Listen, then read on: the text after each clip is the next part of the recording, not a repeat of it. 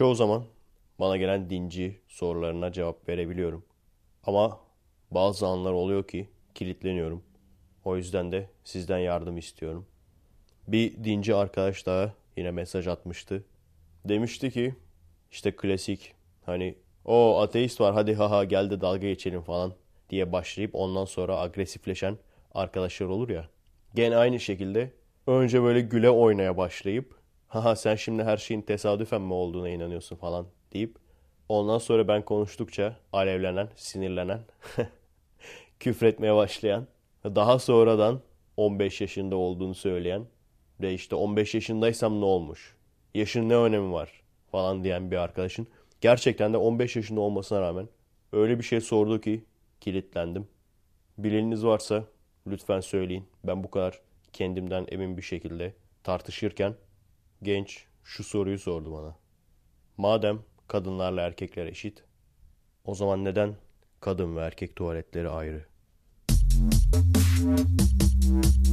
Merhaba arkadaşlar. Nasılsınız? Keyifler nasıl? Kendinize iyi bakın arkadaşlar. Merhaba arkadaşlar. Nasılsınız? Keyifler nasıl? Yarın, tabi siz bu podcast'i dinlediğinizde birkaç gün önce olmuş olacak. 19 Mayıs Gençlik ve Spor Bayramı olmasının haricinde bu sene benim için bir önemi daha var. Son bir ayım olacak. Eğer başımıza bir iş gelmezse çalıştığım son bir ay olacak. O son bir ay bittikten sonra artık şehri gezip fotoğraf, video bunlara abanmakla geçireceğiz. Çünkü 19 Haziran'da okullar kapanıyor. Dolayısıyla burası da kapanıyor Eylül'e kadar. Tabi dileyenler yaz kampında falan çalışabiliyor ama biz yapmayacağız tabi. Çünkü buraya geldiğimizde değsin. Mümkün olduğu kadar yerleri gezmeye çalışıyoruz. Gasworks Park'a gittik bu hafta. Gerçekten çok güzel yerler. Manzaralı yerler. bir de otobüsle gittiğimiz için gerçekten macera oluyor yani. Tek bir yere gitmesi bile. İki parka gittik. İyi ki ikinci parka da gitmişiz. Orası daha güzeldi. Gene fotoğraflara bakarsınız. Baya güzel videolar da çekiyorum. Yavaş yavaş keşfetmeye başlıyorum. Vancouver videosunu mesela çok beğenmemiştim. Çok lüzumsuz şekilde karanlık çıkmıştı. O kadar da HDR falan çektik. Gene de beğenmemiştim. Neden karanlık bu kadar anlayamamıştım yani. Olay şu. Yeni yeni fark ediyorum. Şimdi birçok kişi atlayacak. Aa biz biliyorduk siktir lan. Olay şu. Ben çekimlerde parlaklık ayarı yaparken her zaman için ortalamaya bakıyordum. Ve bunun bir sorun olduğunun farkındaydım. Ortalama ışık veriyor. Çünkü şeyi düşünecek olursanız yani bir krem rengi tam beyaz değil de krem rengi veya beyazdan biraz daha koyu, koyu beyaz diyelim. Renklerin yoğunlukta olduğu zamanlar genelde işte komple bulut kapalı, beyaz bulutlar kapalı olduğu zamanlar böyle oluyor. Öyle olunca ışık aşırı fazla gösteriyor. Sen ona uysun diye azaltıyorsun. Ondan sonra bir bakıyorsun kapkaranlık çıkmış. Olay şu arkadaşlar. Videoculukla ilgilenen arkadaşı için gerçekten önemli. Biliyorsunuz Magic Lantern yazılımı var Canon makinalarda. Bu yazılımın bir özelliği histogram yani koyu alanlardan parlak alanlara doğru bir grafik çıkartabiliyor. Siz bakarken yani. Siz görüntüye bakıyorsunuz. Orada köşede histogram gözüküyor. Bu çok önemli. Neden? Çünkü aslında bizim için ortalama ışık değil, maksimum ve minimum önemli. Yani en parlak yer patlamayacak, beyazın limitin dışına çıkmayacak. En koyu yerler de ezilmeyecek yani siyahın dışına çıkmayacak. Zaten sinestal çektiğin zaman mümkün olduğu kadar onun ortalarda olduğunu görürsünüz. Tam onu işte mümkün olduğu kadar ortaya getirmeye çalışacaksınız. Onun haricinde şeylere falan hiç o ortalama ışığa hiç bakmayın sizi çok yanıltıyor. Söylediğim sebepten dolayı. Yani hafif bir açık renk olsa ama görüntünün çoğunu kaplasa sanki çok parlakmış gibi gözüküyor. Bizim için onun önemi yok. Bizim için en parlakla en sönüğün arasındaki fark. Yavaş yavaş öğreniyoruz. Ben fotoğrafçılıkta da çok tecrübeli değilim. Genelde fark etmişsinizdir Flickr fotoğraflarında. Özellikle bu en son bayağı özenmiştim. Özendiğim halde çok dört dörtlük olmadı. En son bu işte Gasworks Park albümü. Oradaki fotoğraflar. Çünkü bunu yapmama rağmen tabii ki çoğu zaman arka plan aşırı parlak oluyor. Normalde biz film çekerken reflektör kullanıyoruz. Ön tarafı da ışıklandırmak için. Burada tabii böyle şansımız yok. Flash kullandığımız zaman da aşırı bir parlaklık oluyor. Yani yüzüne spot tutmuşsun gibi. O yüzden şu flash difüzyonu yapan flashın ucuna takıyorsun yani. Tam böyle oturuyor. Klik diye oturuyor yani. Beyaz, renkli, yarı transparan bir plastik gibi bir şey var. Ondan alacağım şimdi. O şekilde yumuşak bir ışık vererek çekeceğiz bundan sonra. Bakalım daha iyi olur umarım. Makine eski olduğu için HDR çekim yok. Gene aşırı kontrast olan yerlerde şu Magic Lantern'ın HDR video olayı var. Onu deneyeceğim. Bir şeyler yapacağız arkadaşlar. Sonuç itibariyle benim için gerçekten bir devrim oldu o. Yani o exposure aydınlık ölçerinden değil histogramdan maksimum ve minimumdan bakarak renki, ışığı ayarlamak gerçekten devrim oldu. Çünkü gerçekten anlayamıyorsunuz. Hani şöyle bir şansınız da yok. Abi biraz yüksek tutayım. Çünkü bazen çok patlıyor. Bazen çok düşük kalıyor. Düşük tutayım diyorsun çok düşük kalıyor. Tamamen alana göre değişiyor işte. Tabi fotoğrafçıların böyle sıkıntıları yok. Onlar RAW çekiyor genelde. RAW olayını biliyorsunuzdur o hiç sıkıştırmadan alıyor. Photoshop'ta abanıyorsun. Bir fotoğraf en küçüğü bile 20 MB falan tutuyor böyle. Tabi benim öyle bir şansım yok. Her şeyden önce birinci sebep. Ben o RAW fotoğrafı, o 20 MB'lık tek fotoğrafı böyle şeyi hafıza kartını bilgisayara böyle uzaktan göstersem tamam mı? Karşıdan göstersem böyle hafıza kartını o RAW fotoğrafı olan masasıyla birlikte camdan aşağı atlar benim bilgisayar. Birinci sebep o. İkincisi de sanki film sahnesiymiş gibi renklendirmeye çalışıyorum ki ileride işte kısa film çektiğim zaman doğru düzgün renkleri olsun diye.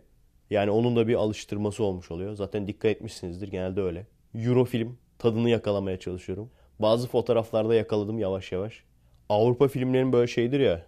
Renk doygunluğu düşüktür. Kontrast düşüktür. Daha böyle entel Vimeo filmi gibidir. Benim hoşuma gidiyor onlar. Bakacağız. Evet. Biliyorsunuz Birinci Dünya Savaşı ile ilgili podcastleri bitirdim demiştim. Geçen hafta da İkinci Dünya Savaşı ile ilgili, daha doğrusu İkinci Dünya Savaşı'nın Doğu cephesi ile ilgili, yani ağırlıklı olarak Almanlara karşı Ruslar, daha doğrusu Nazilere karşı Sovyetler. Bununla ilgili gene aynı abinin podcast serisini dinledim. Bazı gene dikkatimi çeken konuları internetten baktım. Gerçekten çok ilginç olaylar. Zaten bu yani Nazilerle Sovyetleri bu savaşı şu anda dünya üzerinde gelmiş geçmiş en büyük savaş insan sayısı olarak yani. İnsan sayısı olarak en büyük savaş kabul ediliyormuş. Gerçekten iki tarafta da bol insan olunca özellikle Sovyetlerde. Hitler gerçekten çok acayip bir adam. Gerçekten garip bir adam. Hani insanların bu kadar böyle adamı analiz ettiği kadar var. Bildiğin bu arada iki tarafta kötü adam. Bir taraf iyi adam, diğer taraf kötü adam değil. Onu da ileride anlatacağım neden olduğunu. Hitler tam film kötü adamı. Çünkü filmlerde kötü adamların bazı özellikleri vardır. Gördüğün zaman hadi lan dersin. Bu kadar da mantıksızca hareket edemez. Sırf kötülük olsun diye yani. Sırf kötülük olsun diye bu kadar mantıksızca hareket edemez. Bir sürü öyle değil mi? Kötü adamların acayip acayip hareketleri vardır. En klişesi daha yeni bir tane film seyrettim. Showdown in Little Tokyo diye. Bizim Brandon Lee, Bruce Lee'nin oğlu Brandon Lee. Şimdi onun mezarına gittim ya. Oradan aklıma geldi. Hadi şunu çok sevdiğim bir filmi vardı onu seyredeyim dedim.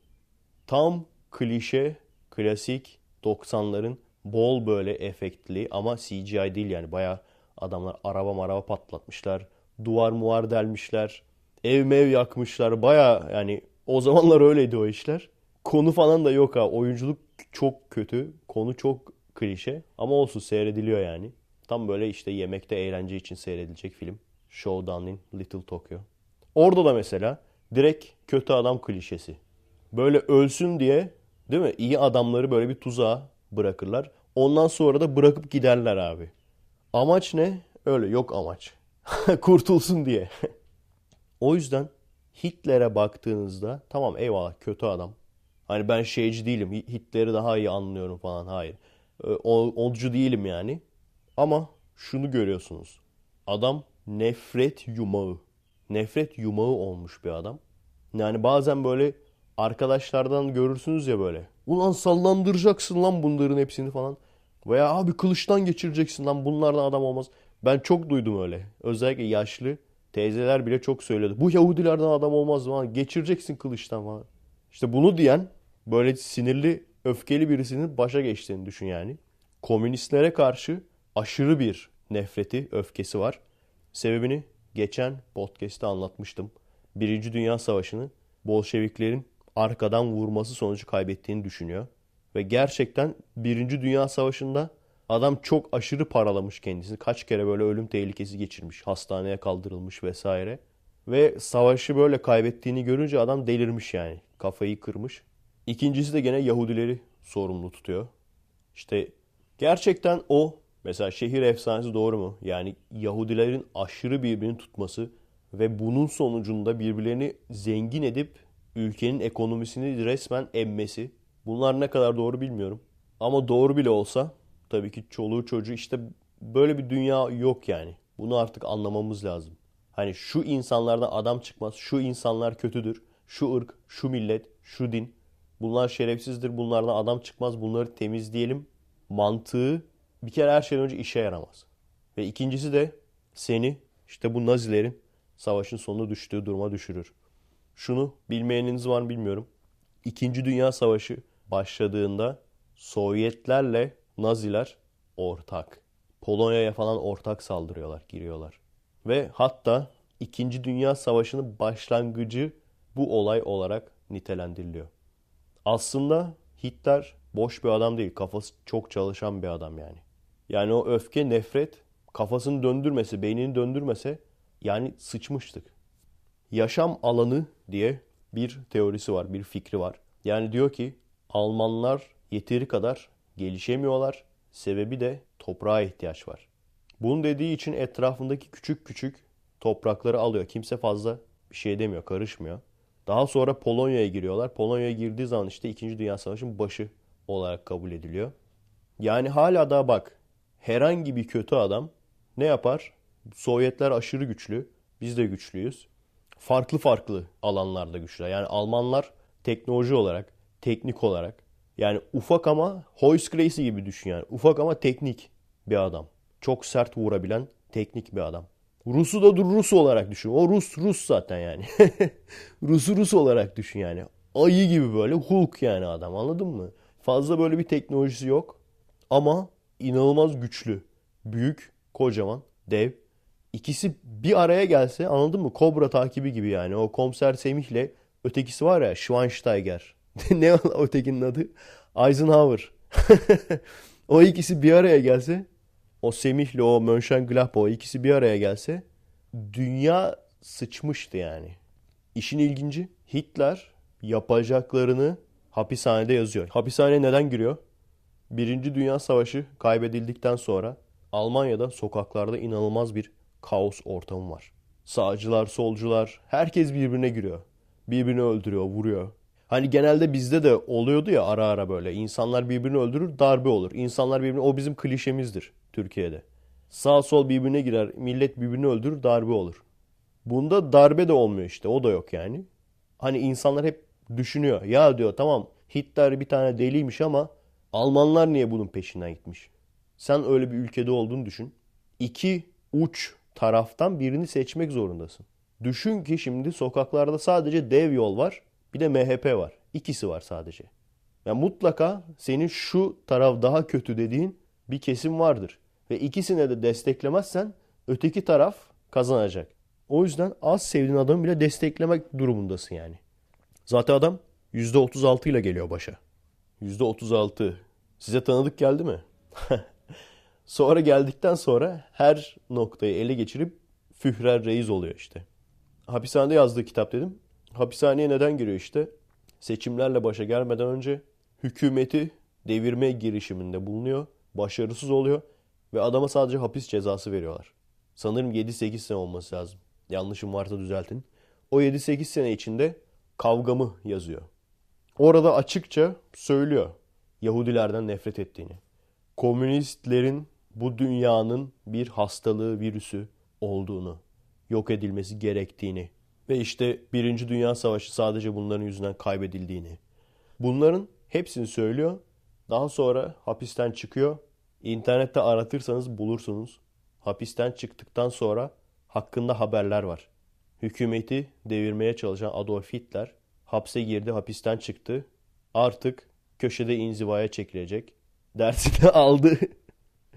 Şey mi sandılar acaba? Marmaris'te resim yapacak artık bundan sonra. Ve işte işin en ilginç yanlarından bir tanesi yani. Stalin ile ortak oluyor. Stalin hiç düşünemiyor herhalde. Böyle şeyler yazdığı halde herhalde şey dedi. Yok lan o, kadar da. O kadar da çılgın değildir. Bize saldıracak kadar. Ve Stalin kendisi de paranoyak. Yani Stalin birçok kişi acayip kızacak. Farkındayım. Kusura bakmayın ama 2 kere 2 4. Stalin de ruh hastası bir adam. Manyak bir adam yani. Bilmiyorum o çocukluğunda bir şey yaşadım. Hani Hitler'in neden böyle olduğunu anlarsın. Onun konumunda yok mu? Etrafınızda çok var öyle. Çok çeken. Yani o Hitler'in çektiğinin daha bile azını çekip de ondan sonra abi bunların hepsini sallandıracaksın ya falan diyen. Yok mu etrafınızda? Arkadaşlarınızdan bile var. O arkadaşlarınızın içinden bir tanesi başa geçse yani o arkadaşlarınız hayal etmiş Hitler gerçekleştirmiş. Veya şöyle düşün. Ya isteyen istediği gibi sözlerimi çarpıtsın hiç umurumda değil. Ben kendi seyircilerime hitap ediyorum. Bir tane seri tecavüzcü adam düşün. Adamı tabii ki yakalarsın. Cezası neyse verirsin. Ancak bu adamın küçüklüğünde sürekli büyüyene kadar tecavüze uğradığını öğrenirsen o zaman dersin ki ha tamam bundanmış. Ve şunu düşünürsün. Bu adamın yerinde sen ya da ben olsak belki biz de manyardık. Anlatabiliyor muyum? Tabii ki Hitlerci falan değil. Böyle bir dünya yok yani. Çünkü bir kere her şeyden önce yaptığı saçma bir şey. Etrafındakileri görüp demek ki bütün Yahudiler böyle veya bütün komünistler böyle deyip veya Slav ırkı alt ırktır, Alman ırkı üstün ırktır deyip ırk temizliği yapmaya çalışması. Böyle bir dünya yok yani. Yapamazdı da zaten. Çılgınlık işte yani. Ama en azından neden delirmiş onu anlayabiliyorsun yani. Şeyi hatırlıyorum bak. Red Ekin filmi vardı ya. Film yapmışlar. Hala da o insanları böyle 2-3 zeki hackercı genç olduğunu sanan var mı? Böyle bir grup genç hackercı. Zaten filmi de kendi çabalarıyla yapmışlardır kesin evde Paint'te. Orada da mesela işte Hitler faşizmine karşı insanlık onuru kazandı diyor. İnsanlık onur diye gösterdiği Stalin'in fotoğrafı. yani Stalin'in acımasızlığı. Bakın Lenin öldüğü zaman bir ikinci adam yok etrafta. Yani onun bir varisi yok. Hani ben ölünce sen geç başa falan dediği. Stalin gücü elde edip başa geçiyor. Daha sonra söyleyene göre Lenin'in çantasından Risale-i Nur çıkıyor zaten. O fix zaten de. Yani Risale-i Nur çıkıyor. Bir de burası ciddi. Vasiyetini buluyorlar. Diyor ki kimi geçirirseniz geçirin benden sonra ama şu elemanı geçirmeyin. O şu eleman dediği de kim? Evet. Albert Einstein. Çok mu geyik oldu? Şu elemanı geçirmeyin diyor ve o kişi de Stalin. Yani adamın benim yerime geçirmeyin dediği adam başa geçmiş oluyor. Paranoyasından dolayı etrafındaki birçok kişiyi idam ettiriyor. Bana karşı işte plan yapıyorlar vesaire. Ve işin en ilginci Hitler'e güveniyor. Ve Hitler de biliyorsunuz adam önceden yazmış yani ne yapacağını. Bizim Şahinka gibi yani.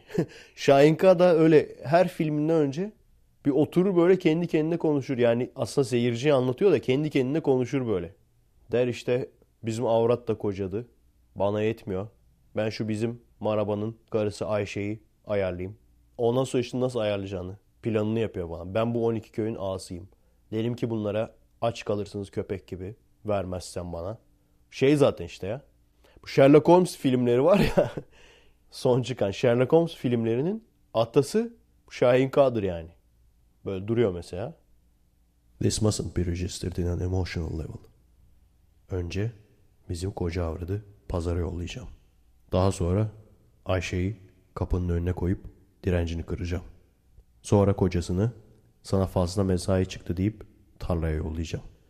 Koca avrat neden pazara gideceğim diye sorduğunda canım karnıyarık istiyor bana patlıcan al diyeceğim. Bu esnada Ayşe'nin direnci kırılacaktır. Kendisini yanıma çağırıp ben 12 köyün ağasıyım sizi köpek gibi aç bırakırım diyeceğim. Evet. Şahinkaya nasıl geldik lan? Şahinkaya'dan Sherlock Holmes'a nasıl geldik? Neyse. Ve işte bu esnada Sovyetlerle Naziler ortak iken gerçekten ortak olarak ilerleselermiş şu an çok farklı olurmuş her şey. Her şey çok farklı olurmuş. Ama Hitler hiç kendisinden beklenmeyen bir şey yapıyor. Aniden bir saldırı gerçekleştiriyor Sovyetlere. Böyle acayip böyle manevralar, stratejiler geceleyin böyle paraşütle Sovyet üniformalı Alman askerleri falan böyle iniyor askerlerin arasına. Böyle çok stratejik noktalarda böyle geliyor Sovyet askerlerini aniden öldürüyorlar. Pusu kurup öldürüyorlar vesaire. Üzerlerinde Sovyet üniformaları. En böyle stratejik alanları ele geçiriyorlar falan.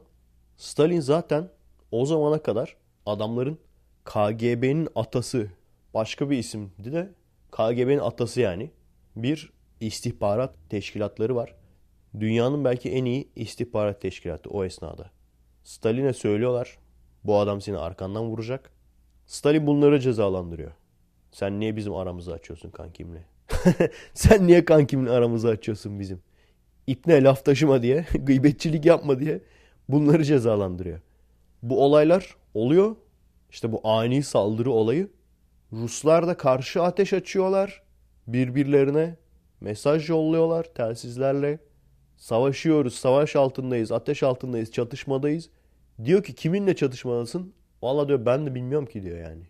Biriyle çatışmadayız ama biriyle çatışmadayız ama kiminle çatışmadayız ben de bilmiyorum diyor. Çünkü bakıyorlar etrafta hani düşman da yok saldırabilecek. En sonunda artık uyanıyorlar. Ve ne kadar ilginç bir olay. Yani bu tam film kötü adamlığı ve iki tarafta şunu söyler. Sovyetler der ki biz Nazilerin faşizminden dünyayı kurtardık. Naziler de der ki biz komünist yayılmasından dünyayı kurtardık. Komünist yayılmasını sekteye uğrattık. İkisi de haklı aslında. İkisi de doğru söylüyor. Yani bu adamların birbirine girmesi ve yazık bir sürü insan ölmüş. Hepsi masum. Bizim de başımıza gelebilirdi.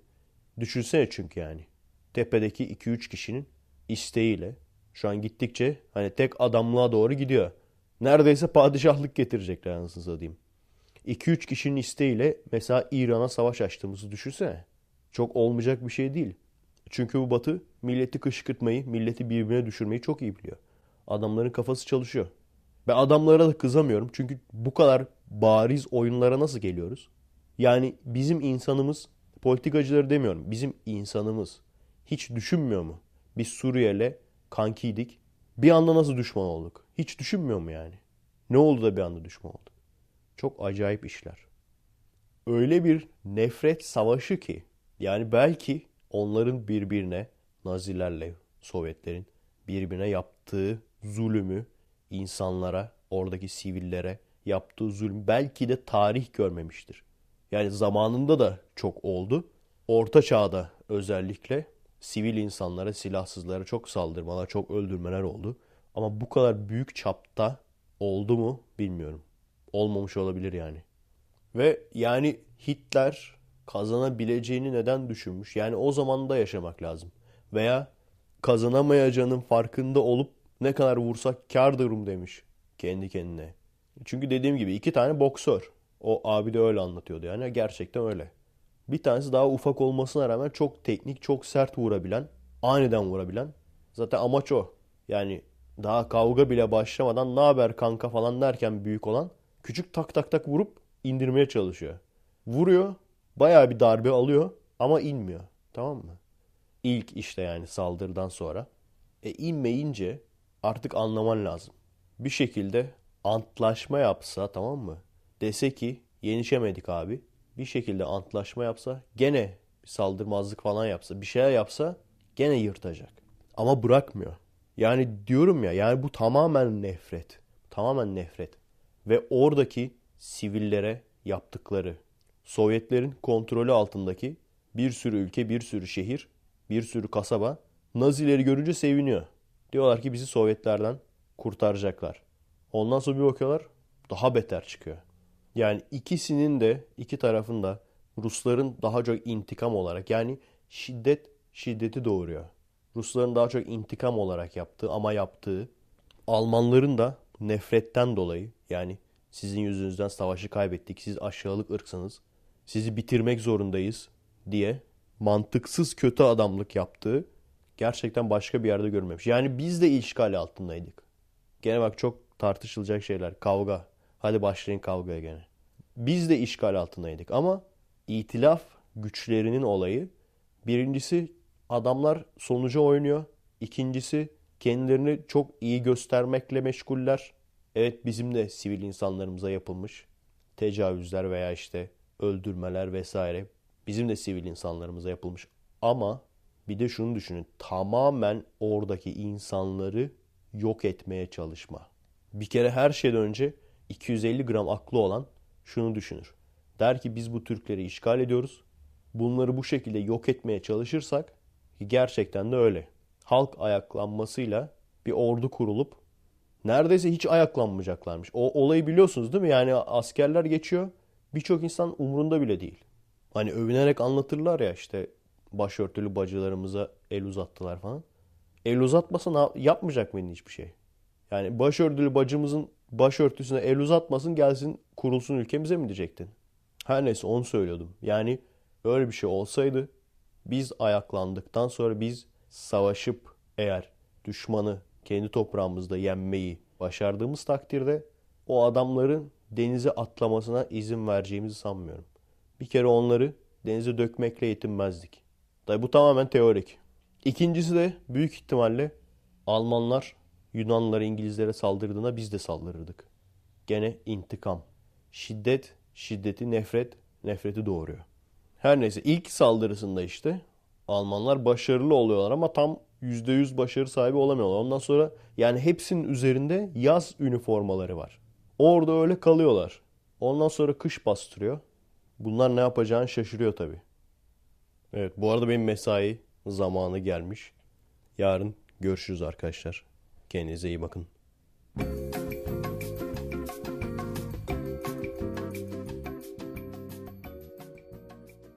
Evet salıdan merhaba arkadaşlar. Nerede kalmıştık? Almanlar bu ilk saldırılarında aslında başarılı oluyorlar. Ama esas amaçları tek saldırıda Sovyetleri bitirebilmek. O yüzden aslında başarılı oluyorlar. Birçok yeri ele geçiriyorlar. Moskova hariç. Ama Sovyetler bitmiyor. Hala ayakta yıkılmadım diyor, ayaktayım diyor. Dertlerime diyor, baş başayım diyor. Zalimlere, kötülere ve de şerrefsizlere karşı dimdik duruyorum diyor. Tabi daha önce demiştim Almanlarda sadece yaz kıyafetleri var. Yaz üniformaları var ağırlık olmasın diye. Hem ağırlık olmasın diye hem de askerlerin morali bozulmasın diye yani. Hani yanınıza kış kıyafeti almanıza gerek yok. Kış gelmeden zaten bu savaş bitecek deyip sadece yaz üniformalarıyla yolluyorlar. Ama işte maalesef evdeki hesap çarşıya uymuyor. Kışı orada geçirmek zorunda kalıyorlar.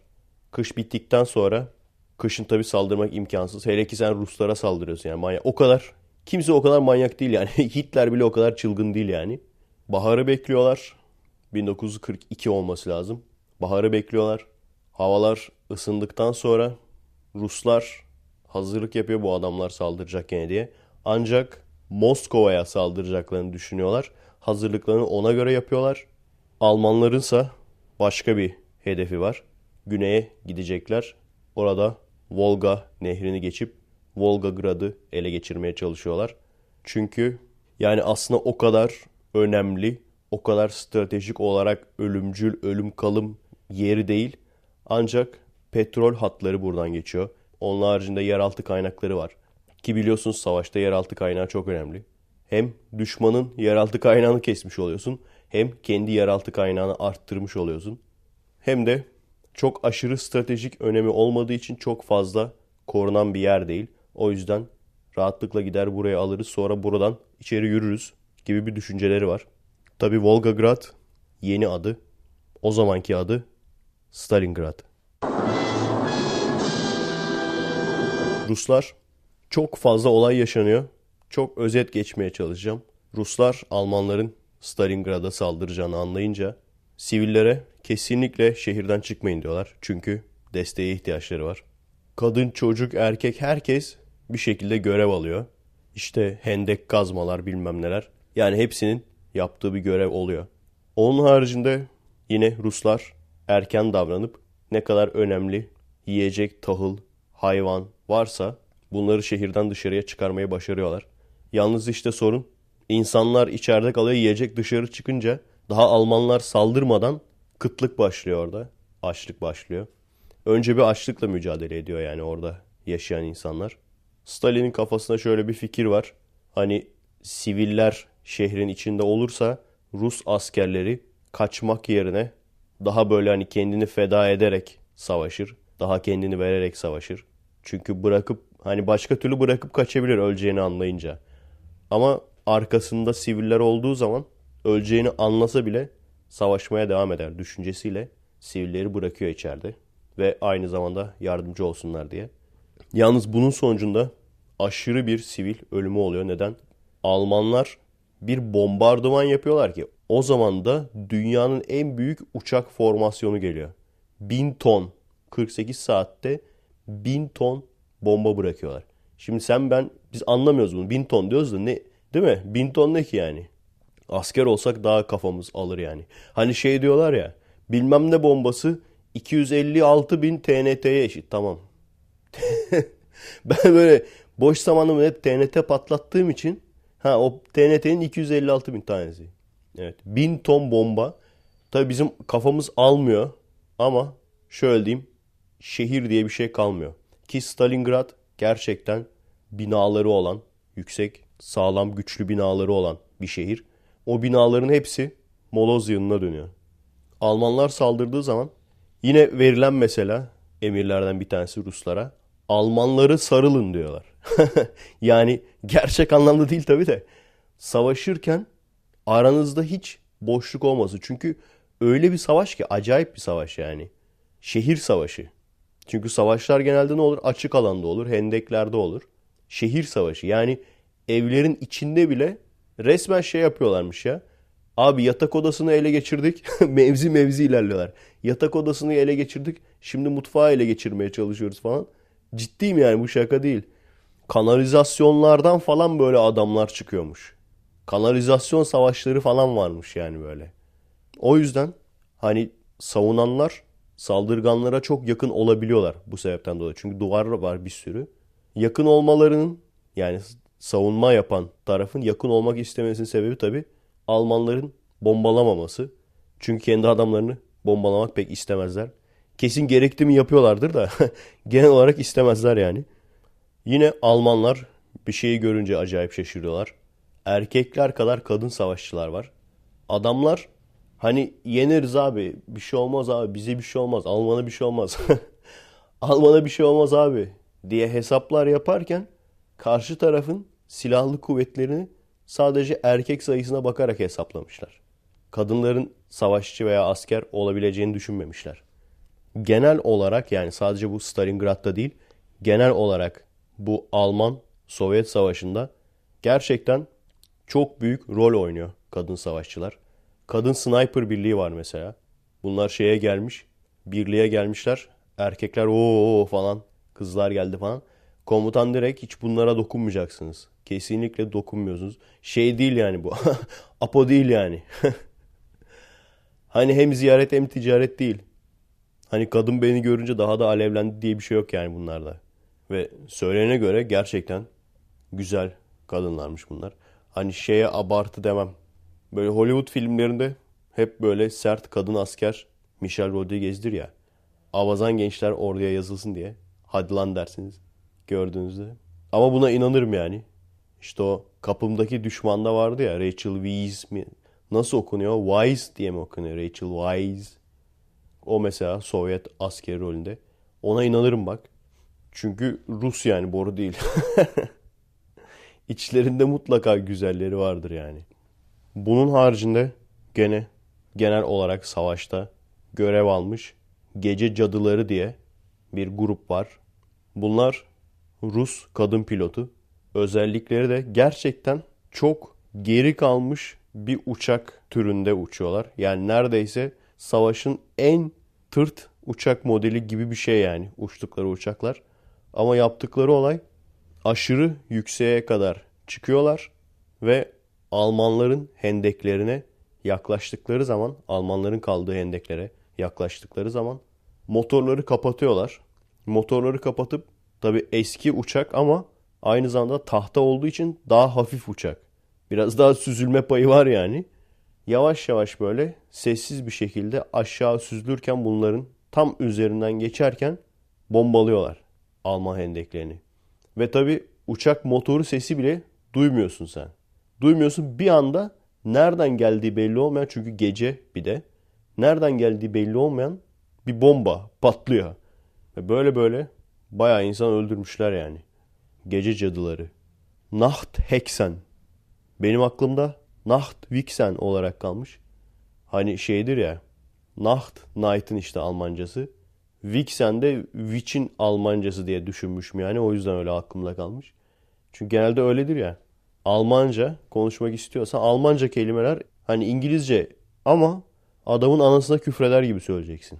Yani house değil house diyeceksin anladın mı? Mouse değil mouse. Iceberg değil iceberg. Night diyeceksin. Nacht. Televizyon kültürümüz Fantastic Four. Die Fantastischen Vier. Arnold Schwarzenegger. Arnold Schwarzlar da gezer. Get down. Evet. Biliyorum şimdi Ninja Kaplumbağaların zat aynı versiyonunu yapmamı bekliyorsunuz gene. Onu yaptım. Bir daha yapmayacağım. Israr etmeyin. Zaten burada milletin şebeği olduk. Burada tarih mi anlatıyoruz, şebeklik mi yapıyoruz? Arka sıra. Uyuma bak Tebeşir geliyor. Yapmayacağım abi. Bundesliga Hero Turtles. Ich bin Eisen Hero Turtles. Kaiserslautern Hero Turtles. Untermesh Blitzkrieg. Turtle Power. Onun orijinalini bulacağım size ya. Zat aynı versiyonu. Çocukken seyrederdik. Böyle Teknodrom'a falan Blitzkrieg yapıyorlar. En son zaten 10 bölüm falan sürdü o. En son Krang'e sinir gazı attılar.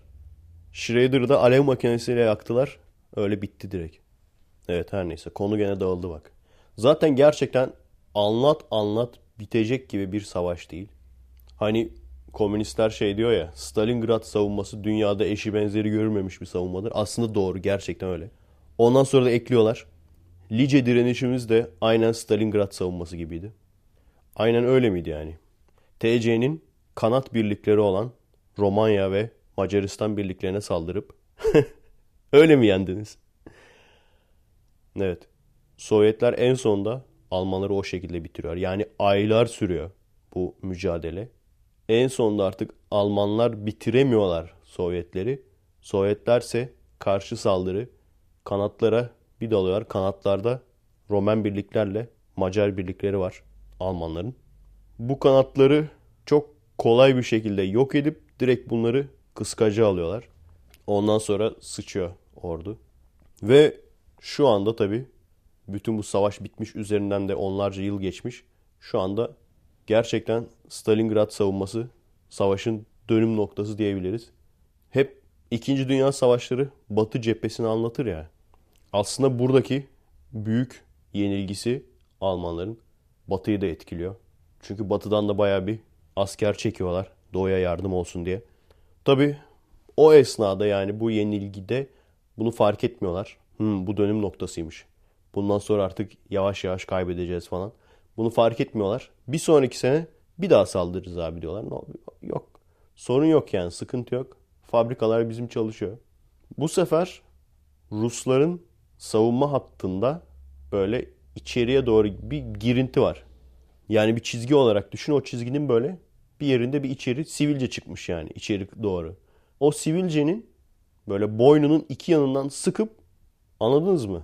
O içerideki kısmı çevreleyecekler.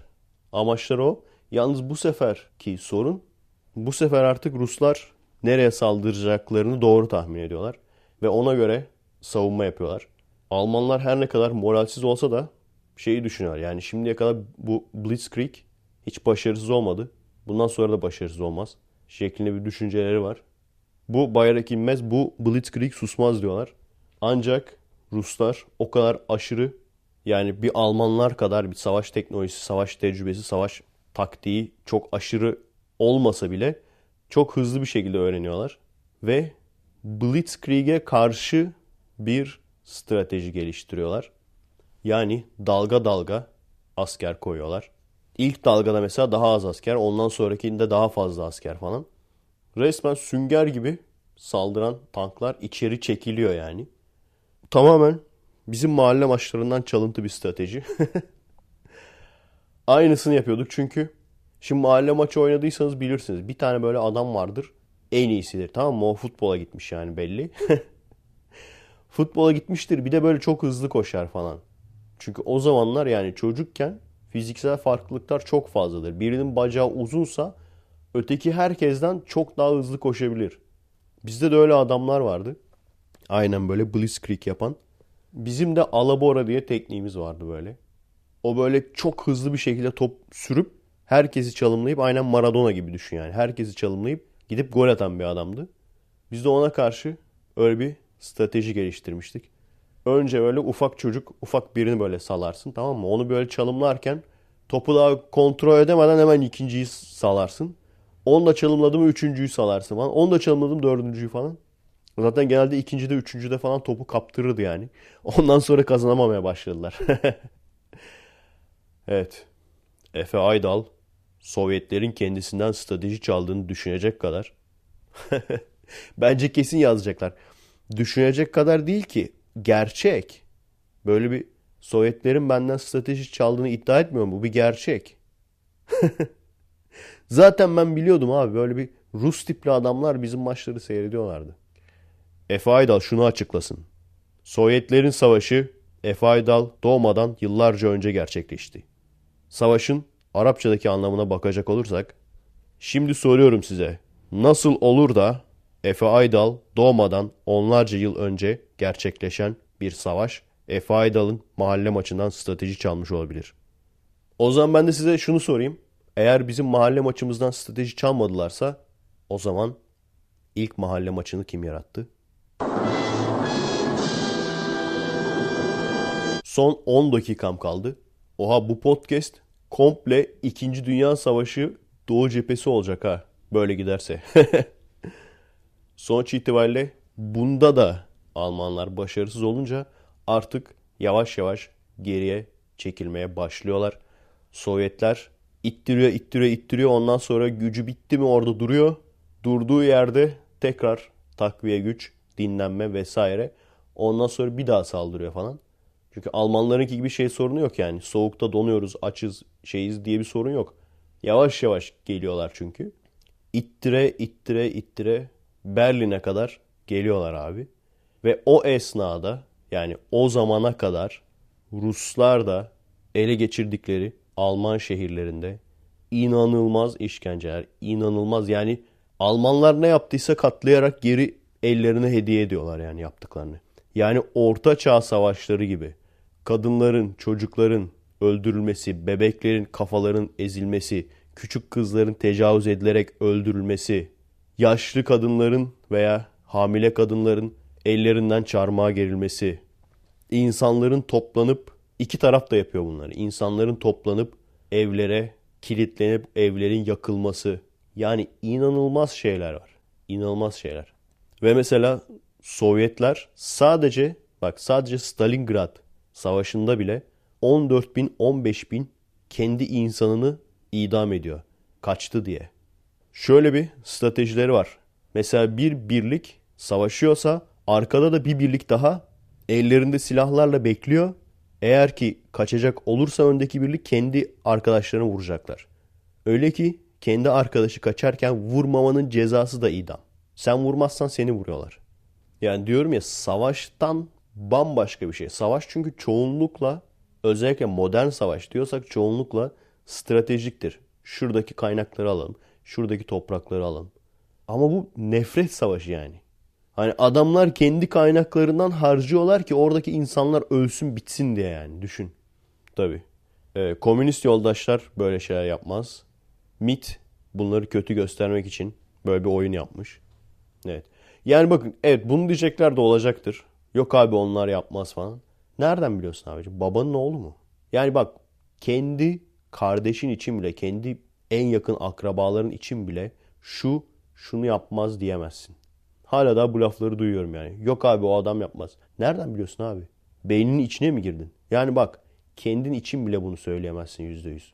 Hani biz buradayız, rahattayız, atıp tutuyoruz. Ben dedim ya geçen podcast'te. o anıyla yaşayacağımı orada ölmeyi tercih ederim. Ama belki orada olsam çok farklı düşüneceğim. Yani kendimizi bile bilemeyiz. Belki ben oradaki adamı çok sevmiyorum zaten. O gaz maskesini yani. Alacağım adamı. Hatırlıyor musunuz geçen podcast'te öyle bir şey demiştim. Ölmek üzereyken yanındaki arkadaşının gaz maskesini alıyor adam.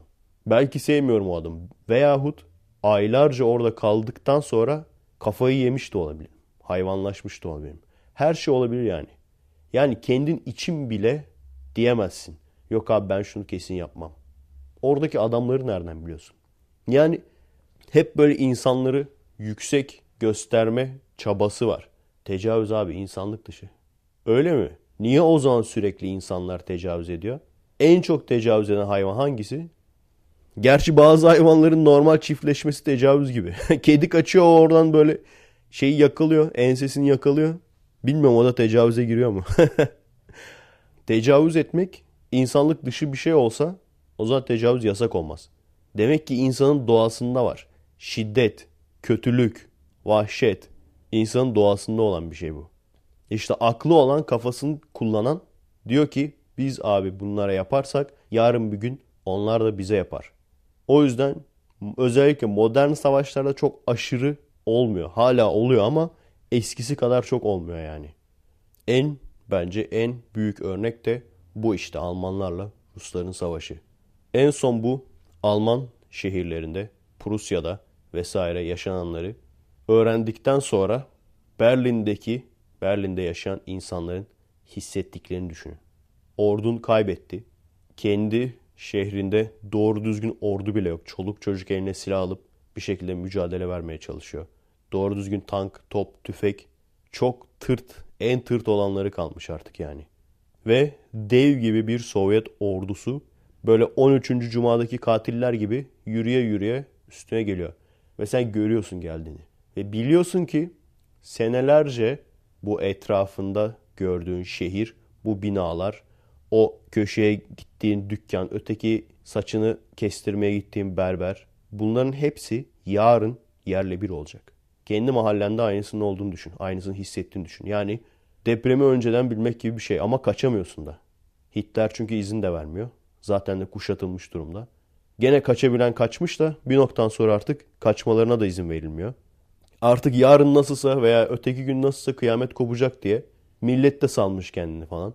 Genç kızlar abi elime erkek eli değmeden gitmeyeyim falan diye erkekleri sokak köşelerinde falan kıstırmaya başlamışlar. İş pişirmeye başlamışlar sokaklarda. Ve ilk zaten bombardıman başladığı zaman uzaktan geliyor sesi. O sesin titreşimiyle önce böyle tablolar falan düşmeye başlamış. Kilise çanları falan düşmeye başlamış. Aynen böyle şey gibi. T-Rex yürüyordu ya filmde Jurassic Park'ta. Aynen öyle. Ve ondan sonra artık Ruslar şehre girince sistematik olarak tecavüz etmedikleri insan bırakmamışlar. Yani tamamen intikam. Yani böyle en çamur yaşlısını falan böyle anneannesini falan bile alıp ona bile tecavüz etmişler. Birçoğu zaten seyri tecavüzden ölmüş kadınların ama hepsi de ölmüyor. Düşün teslim olduktan sonra yani hayatta kalanlar var. Anneanne senin gençliğin nasıldı falan diye sorduğun zaman onları yaşamış yani. Anladın mı? Rus askerleri böyle 10 tanesi artık kaç tanesi sıradan böyle tecavüz etmiş kadına. Onları yaşamış yani. Yakınlarının tecavüze uğrayarak öldüğünü, çocukların öldürüldüğünü, bebeklerin kafaların ezildiğini bunları yaşamışlar. Ruslarda da mesela şey varmış. Gezici genel ev. Diyorum ya Rus şeylere dokunmamışlar. Yani öyle deniyor. Rus asker kadınlara dokunulmamış. Ama gezici genel evler varmış. Ve bunun içindeki kadınlar da öyle profesyonel fahişe falan değil. Gönüllü. Askerine yardımcı ol diye. evet sizin düşündüğünüzü ben de düşündüm. Değil mi? O kadınlara da böyle bir yardımcı. o Rus kadın askerleri de yardımcı olmak için böyle bir jigolo hane yapmak lazım. Değil mi? Hemen gönüllü çalışırdınız. Ulan siz de.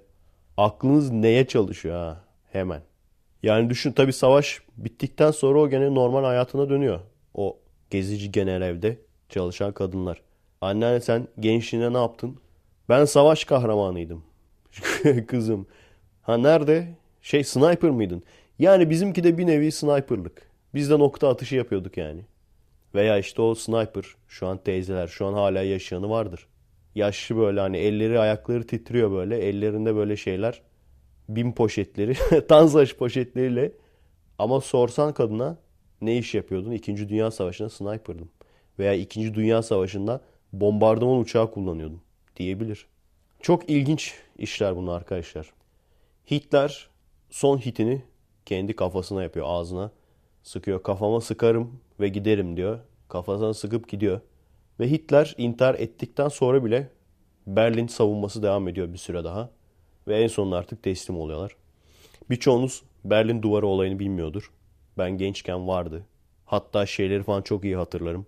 Türkiye Doğu Almanya maçı, Türkiye Batı Almanya maçı. Doğu Almanya'ya Demokratik Almanya derlerdi. Batı Almanya'ya Federal Almanya derlerdi. Federal Almanya şimdiki Alman milli takım gibiydi işte. Güçlü olan oydu yani. Demokratik Almanya'da güçsüzdü. Hatta Türkler yenerdi yani Demokratik Almanya'yı. Tanju'nun falan golü vardı onu hatırlıyorum bak. Bayağı bir atmıştık ya. Dört tane falan atmıştık yani.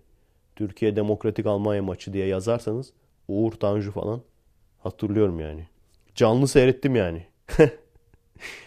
Yaşım 1500. Sorun bakalım ben gençken ne yapardım? ben de sniper'dım. Amiga 500'de. Buradan çıkarmamız gereken sonuç şiddet şiddeti doğuruyor. Vahşet vahşeti doğuruyor. Kurunun yanında yaşta yanma mantığı aynısı size yapılsa neler hissederdiniz? Yani sizin vatandaşınızın yaptığı kötülük yüzünden siz cezalandırılsanız. Yani düşünün şu an mesela bizim başımızdakiler bizi İran'a saldırtsa ve başarısız olsalar. Bak hiçbir şekilde desteklemesen bile yani sen bu ülkede yaşıyorsun. Ondan sonra İran askerleri geri gelip sana saldırsa. Senin ne suçun var bu durumda? Stalin demiş ki sizin birlikleri öyle bir sikerteceğiz ki bundan sonra Alman kelimesini duyduğunuzda akla porno gelecek. Evet. Kendinize iyi bakın arkadaşlar. Benim mesai başlar. Büyük ihtimal bir saati geçtik.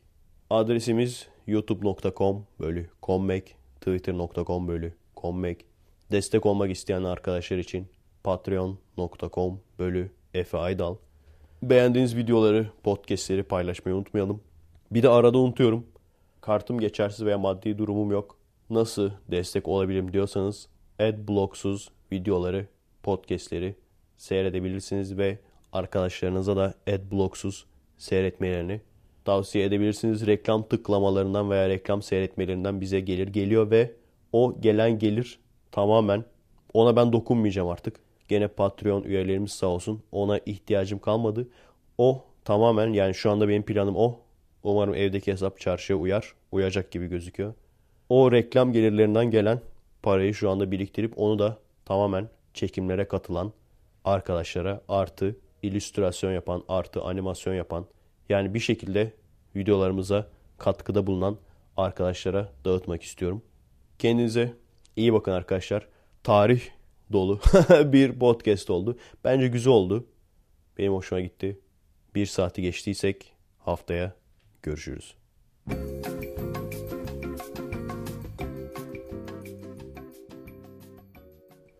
Evet. Perşembeden merhaba arkadaşlar. Nazi-Sovyet Savaşı ile ilgili bu konunun bütününe dahil olmayan ufak ufak bazı olaylar var. Onlardan bahsedelim. Mesela yine unuttuğum gene Sovyetlerin Almanlardan intikam almak için yaptığı hareketlerden bir tanesi. Ele geçirdikleri bir bölgede yaralı Alman askerlerin olduğu bir hastaneyi kontrol altına alıyorlar. İçindeki yaralı Alman askerlerini ikinci kattan aşağı atıyorlar tek tek. Aşırı soğuk olduğunu unutmayın bu arada. Tabi ikinci kattan düşünce tam ölmüyor hepsi. Ama zaten yaralılar birçoğu sakatlanıyor. Yürüyemeyecek duruma geliyorlar. Daha sonra üstlerine hortumla soğuk su tutuyorlar ve o şekilde ölüme terk ediyorlar. Bunun haricinde bir Sovyet askerinin yazdığı anılardan bir tanesi. Buz bir yolun üzerinden yürümeleri gerekiyormuş. Genelde buz yolların üzerinden yürürken içeriye doğru böyle göçermiş. Ama adam bu yolun içeriye göçmediğini fark etmiş. Ve daha sonra kafasını indirip yola baktığında buzun altında ölmüş Alman askeri gözü açık bir şekilde ona bakıyor. Sonra da öğrenmiş esir olan Alman askerlerini yan yana dizmişler yol yapmak için. Üstüne de su sıkmışlar. O su da o şekilde donmuş. Böylece çimento yerine insan kullanılmış bir yol yapmışlar. Tabi olayın insancıl kısımları da çok fazla var. İşte hani Birinci Dünya Savaşı'nda veya Çanakkale Savaşı'nda öyle hikayeler vardır ya. Karşılıklı birbirlerine çikolata, sigara atmışlar böyle mevzilere falan öyle hikayeler vardır ya. Burada da böyle işte çok yanık sesli bir Rus varmış. Ve sesi oradaki insanlara gerçekten moral veriyormuş. Çok ilginç. Yani şu an bizim anlayamamamız normal. Ben askerdeyken ki biliyorum hemen atlayacak. Senin yaptığın askerlik mi? Tamam e, evet eyvallah tamam benim yaptığım askerlik mi? Ama öyle bir olay hatırlıyorum. Biz de mesela eğitimden sonra yorulduğumuzda eğitim alanının bir köşesinde havada böyle karardıktan sonra toplaşırdık. Sonuçta ne olursa olsun hepimiz evden uzakta, ailesinden, sevdiklerine uzaktayız orada. Bir de tabii fiziksel yorgunluk da var. O yüzden kendini oraya bırakmışsın. Orada da gene aynı şekilde sesi çok güzel bir arkadaş vardı. Aynen o böyle şarkı söylediği zaman hepimizi etkilerdi yani. Normalde türküyle alakası olan bir insan değilim.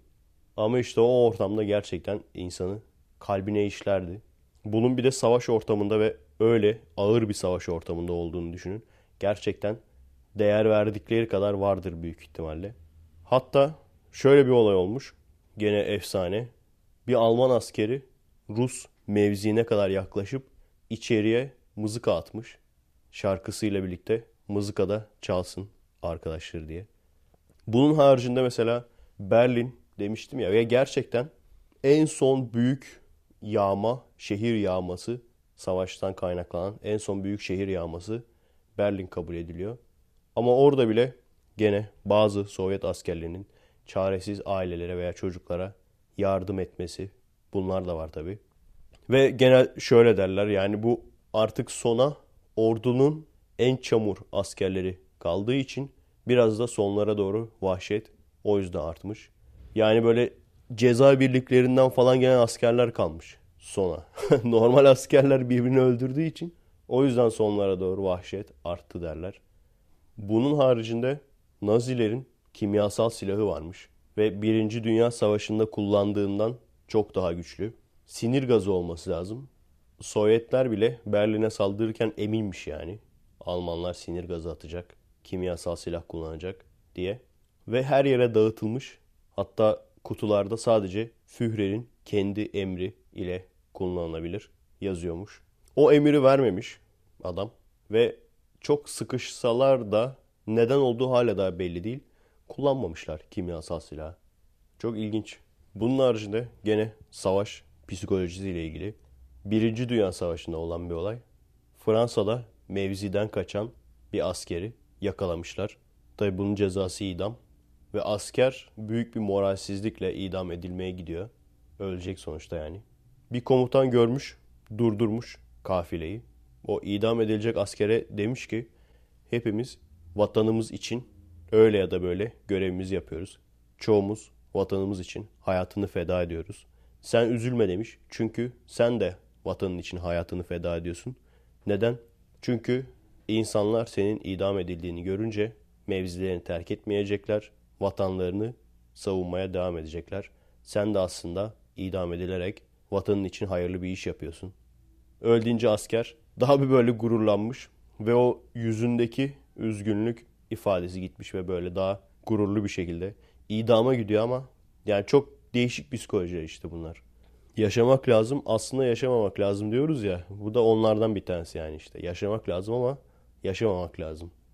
Bir de şu olayı biliyorsunuzdur. Hani Nazilerin bazı yerlerde sistematik olarak katliam yaptığı ölüm kamplarında insanlar algılayamıyor, anlayamıyor şu olayı. Yani adam asker gidiyor Nazi kampında, ölüm kampında şu kadar insanı öldürüyor, şu kadar insanın infazını yapıyor. Ondan sonra akşam geliyor ailesine, çocuklarına, çocuklarıyla oynamaya. Gerçekten insanların aklı almıyor buna. Benim de aklım almıyor gerçi de. Nasıl böyle biri olabilir? Bir insan nasıl bu şekilde bu kadar can alıp ondan sonra gidip ailesiyle hiçbir şey olmamış gibi eğlenebilir? Bunu yapan bizde de var. Biz ona kasap diyoruz. mezbahada çalışıyor. Hani Sırp kasabı Milosevic derler ya. Türk kasabı Arif abi. Beni bilirsiniz öyle hippi falan değilim. Milletin suratına suratına vejeteryanlık, veganlık demem. Kendim de et obur bir insanım. Ama aynı şey mi? Aynı şey.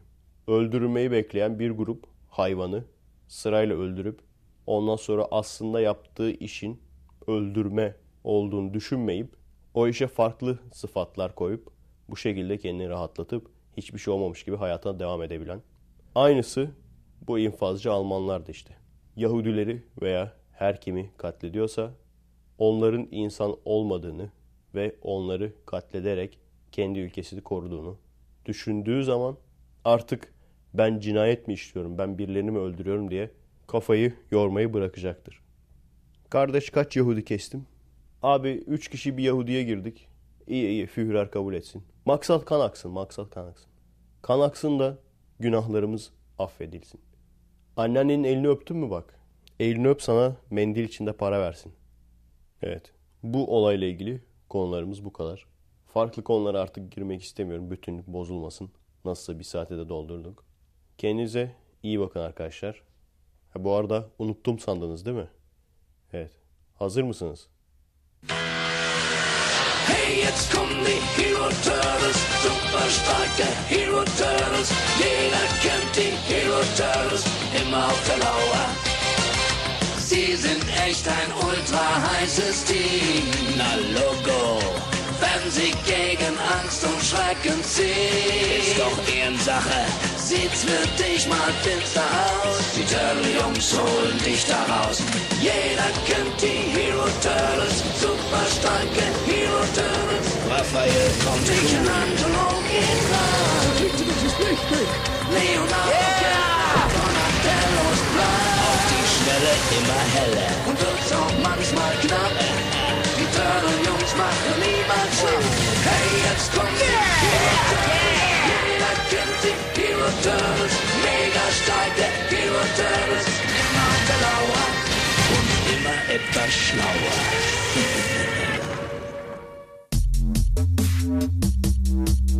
Merhaba arkadaşlar. Nasılsınız? Keyifler nasıl?